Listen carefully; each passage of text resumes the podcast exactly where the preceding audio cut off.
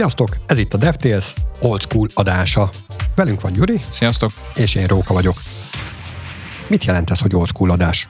Régi adásokat fogunk elővenni? Egyébként ez nem is egy rossz ötlet, most, hogy így mondod, így aktív brainstorming a podcast elején, de most nem, nem erről lesz szó, aztán majd a legközelebbi, vagy a, talán egy későbbi adásban lesz. Most uh, ránézünk egy múzeumra, mégpedig egy ilyen kicsit, hát virtuális múzeumnak is nevezhetnénk, ahol régi weboldalakról vannak különböző snapshotok, ilyen kis screenshotok, és um, itt a évek alatt megnézhetjük, hogy hogyan fejlődtek, vagy éppen nem fejlődtek ezek a weboldalak. Milyen weboldalakra kell gondolni? Hát itt főleg nagy látogatottságú weboldalak szerepelnek, amelyek mögött nagy cégek vannak. Google, Apple, YouTube, Facebook, McDonald's, ezek, a, ezek az oldalak még teljesen transzparensen nyomon tudjuk követni egészen a kilencvenes évek évekes verziótól egészen a, a mai napjainkig, hogy éppen hogy fejlődtek ezeknek a weboldalaknak a kinézete, dizájnja, illetve a működésük. És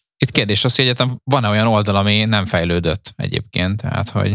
Most nekem az első, ami így szembe jött, a Google, ez egy kilencvennyolcas screenshotot látok, és nem, ők nem fejlődtek. Tehát azok a zöld kockák, azok lekerültek, sokkal letisztultabb lett, de ugyanúgy egy nagy keresőmező van középen. Na igen, tehát, hogy azért itt is látni kell, hogy vannak olyan cégek, amelyeknek a, hogy az alapja, tehát olyan folyék egyszerűségű felülete van, hogy egy, egyáltalán nincsen szükségük ahhoz, hogy ezt bonyolítsák, vagy éppen nagyon átszabják itt dizájnban, csak éppen ezt a minimalista stílust kezdték el átvenni, és ezek a három dés betűk, ugye maga a cégnek a logója, ami ott van egy a Google keresőmezőn tetején, ez gyakorlatilag ez az, ami letisztultabbá vált, de egyébként a gombok, meg gyakorlatilag a gombok elhelyezkedése is kb.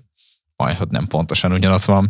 Tehát aki a Google-nál frontend fejlesztőként dolgozik, és, és éppen a, tehát ezt a Google kereső platformot csinálja, és azon belül is ezt a landing page-et, hát annak nem sok dolga volt az elmúlt két évtizedben. Szerintem az lehet, hogy nem találtak rendes sidebuildes embert oda, és akkor így maradt. Igen, igen itt, itt simán lehet. Habár egyébként, ahogy nézzük végig ezt a timeline-t, és majd betesszük az előadási jegyzetekbe, hogy mindenki meg tudja nézni ezeket a oldalaknak a fejlődését. Itt azért a kétezerben volt egy olyan, hogy a Google logó az kicsit balrább került, és ott jobb szélen meg ilyen kis információs két, két kis gomb kapott helyet. Tehát azért itt volt egy kis munkája ott az embernek, aki a kétezer környékén fejlesztett itt.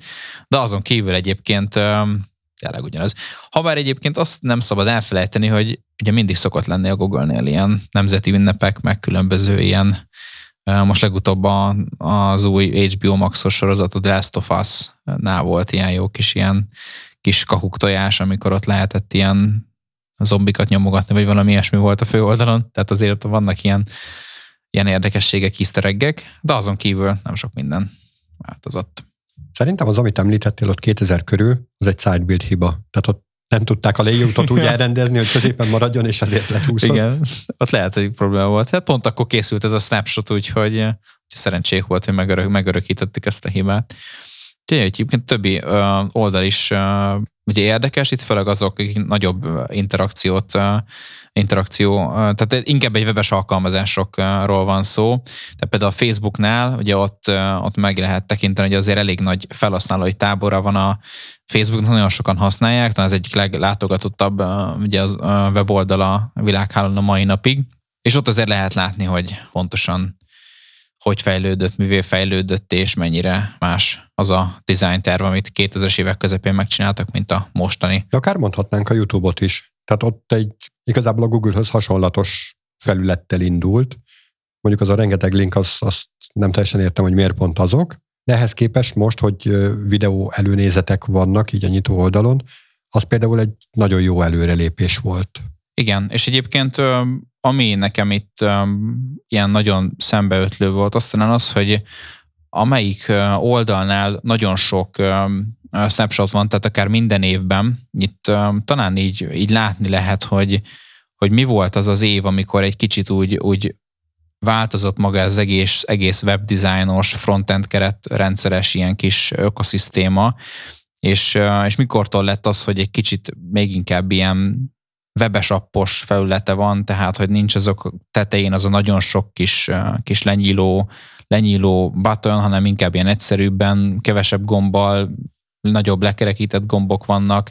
Ugye ez a mobil nézetes megjelenítés is már ugye felkészülve, hogy akár mobil first design biztosítani, és ez ilyen kétezer-tizenhárom, tizennégy, tizenöt volt, amikor volt ilyen nagyobb ugrás, amikor ezek a nagy legacy cégek is úgy csinálták meg a honlapjukat, hogy ez, ezeknek a frontend keretrendszernek a megjelenésével így, így párhuzamosan módosult. Most nézem a McDonald's-nak a nagyon régi screenshotját, hát azért furcsa és ijesztő. És így tudnám összefoglalni. Neked melyik volt a legmeglepőbb ezek közül? Nekem egyébként a legmeglepőbb talán a Pepsi volt, mégpedig azért, mert a Pepsi volt az, aki kb. Így a legelső cég volt, akik így honlapot indítottak, így kilencvenhatos snapshot van róla, és egyébként akkoriban az a fő oldal, ami kilencvenhatban a Pepsi csinált, az ilyen, tehát úgy látom, hogy van benne ilyen kis mozgós kis ikon, ugye kár, hogy nem lehet most megnyitni azt, a, azt az oldalt, hogy pontosan hogy nézett ki, de ott a kilencvenhatos évhez képest az nagyon, tehát hogy szerintem akkoriban ez nagyon lenyűgöző volt. Tehát, hogyha valaki felment a pepsi pont com-ra kilencvenhatban, az akkori uh, hardverekkel, akkori eszközökkel, akkor szerintem ő volt a legjobban elájulva, hogy úristen, ez, ez hogy néz ki, mert úgy néz ki, mint hogyha három dés lenne, akkor ilyen, mint ilyen futurisztikus kezelőfelület. Ugye most már nagyon gagyi, tehát hogy most már ilyen vicc kategóriába megy, de ez kilencvenhatban ez így szerintem komoly, komoly teljesítmény volt egy ilyet megalkotni. Meg tudod nézni egyébként, tehát van ott egy ilyen link, ami kimutat a régi verzióra, ugye a web pont archive pont org-ra mutat, aha, és ott izeg mozog, tehát vannak benne ilyen, gondolom animált giffel van megoldva, illetve hát felszólít, hogy hát bizony nincsen Shockwave pluginem, aha, amit azóta be is szántottak. Gondolom azzal még élvezhetőbb lett volna, de igen, igen. Szépen, szépen mozogott az Internet Explorernek az ikonja. Igen, valóban egyébként meg lehet nyitni ezeket, és amúgy ja, tényleg szépen, szépen mozog. Tehát akkoriban szerintem ez, ez egy nagy munka volt, ezt meg kell megcsinálni. Ami a legszuperebb benne, hogy oké, okay, most így sokkal nagyobb monitoron nézem, és ilyen eléggé összetöpörödött oldalnak néz ki, de nincsen szétesve. Amit mondjuk egy mai websájtról nem minden esetben tudok elmondani, hogy három év múlva nem lesz totálisan széthullva az akkori böngészőkbe. Igen, hát ö, ugye amit mondtál is, hogy nincs ez a plugin hozzá, tehát hogy nekünk nincs, ugye ez a olyan, mint a, mint a, a flash, flash, talán a hasonló. Flash. Ja, ugye az még az volt, csak a régebbi nevén, vagy ez? A Shockwave, azt hiszem, hogy az a cég, aki csinálta a Flash, de most lehet, hogy hülyeséget mondok, de ezt én mindig együtt hallottam, a Shockwave Flash. Aha, aha, igen. Na, szóval, szóval igen, tehát azért most is látszik, hogy hogyha ez nincsen, akkor ugye nem lehet élvezni, de ugyanakkor meg egy sima há té em el-es felületet tartunk, és ami ugye régi és folyik egyszerű, mint mondjuk egy asztal, ami nincsen, nincs benne mondjuk elektronika, nem lehet állítani a magasságát, az valószínűleg húsz, harminc, negyven, ötven év múlva, és hogyha jól volt összerakva, az, az ugyanaz maradt. Tehát ez az egyszerűség, az néha int ilyenkor azért előny itt az évek múltával, főleg, hogyha azért most összehasonlítjuk egy olyannal, aki egy olyan rendszerrel, amit most csináljuk, meg azért sok minden van benne, és hogyha sok minden van benne, akkor sokkal több az olyan, ami el is romolhat, és általában ami el is romolhat, az el is romlik, és szét is esik.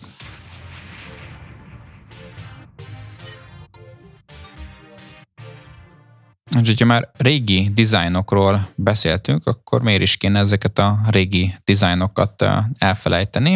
A minap találkoztam pár olyan u i framework-kel, itt ilyen cé es es framework-ökkel kell gondolni, ami kifejezetten ezeket a retro dizájnokat hozza vissza így a mai napjainkban, persze modern módon.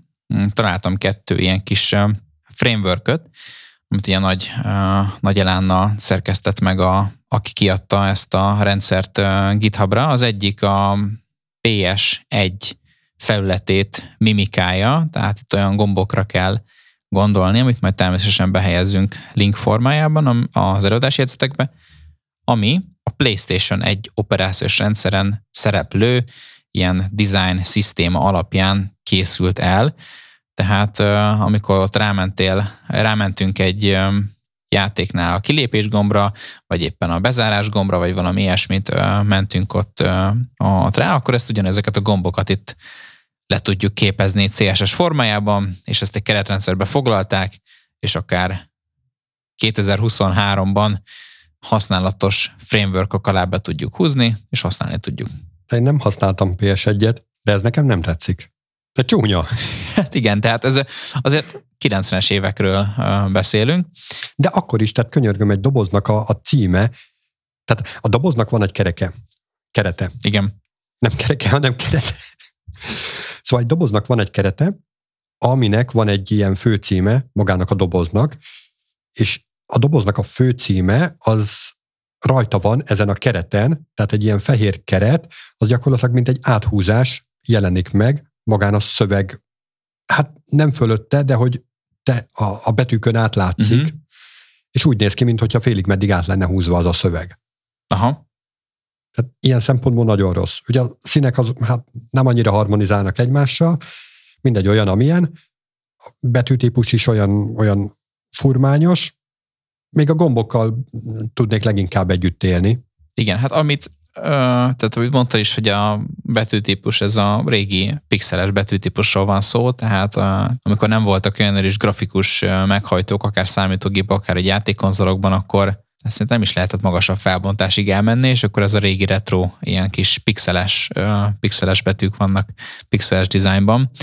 És egyébként, hát sok szerencsét, aki ezt szeretné használni valamelyik ilyen mai projektjében, ez inkább ilyen kis fán lehet, tehát, hogy valami kis, um, kis mini alkalmazásba ezt így behúzza valaki, és csak csinál valami um, hülyeséget benne, de azért azt látni kell, hogy nem, nem ilyen mai enterprise alkalmazásoknak a dizájnjához lett ez igazítva, viszont valaki ebbe azért időt állt, és szerintem így az önéletrajzával biztos jól mutat, hogy, hogyha ezt így mondja állásinterjún, hogy alkotott egy ilyen, ilyen kis frameworköt. Viszont a másik, a nes-es design, tehát a nes.css, az is olyan furcsánhat, viszont ezek a, amit mondasz, ez a retro stílus, ez nagyon jól kiütközik rajta, és igen. Az sokkal jobban fogyasztható. Igen. Mint a, a pé es egyes. Azt talán letisztultabb egy picit, mint a PlayStation-ös, és hát azért is egyébként, mert sokkal nagyobb egyébként a, a betűtípus, meg így sokkal nagyobb térközökkel operál, meg így, ahogy mondtad, és nincsenek egymásra csúszva semmilyen um, karakterek, szövegek, szövegdobozok, tehát az kicsit így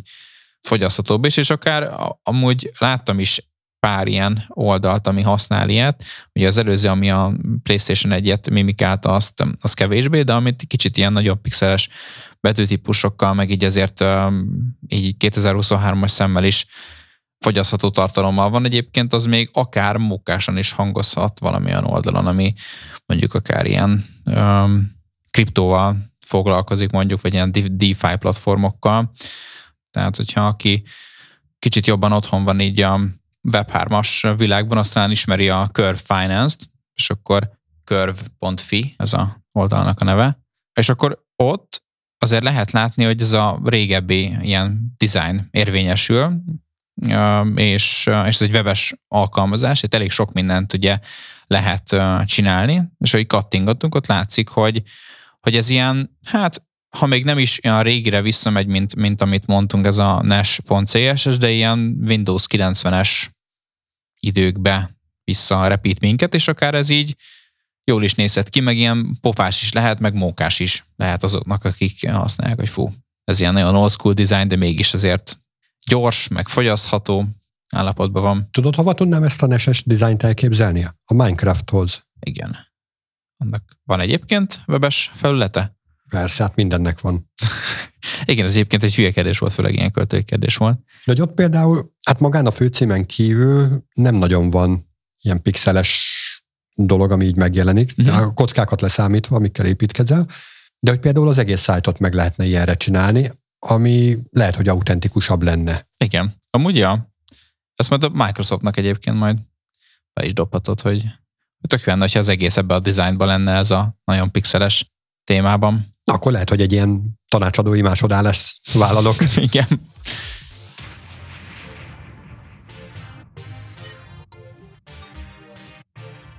Itt az old school téma mellett azért kicsit mai témáról is lenne szó ebben az adásban, hogy azért ne kalandozzunk ennyire, meg ne menjünk át nagyon ilyen nosztalgikus hangulatba.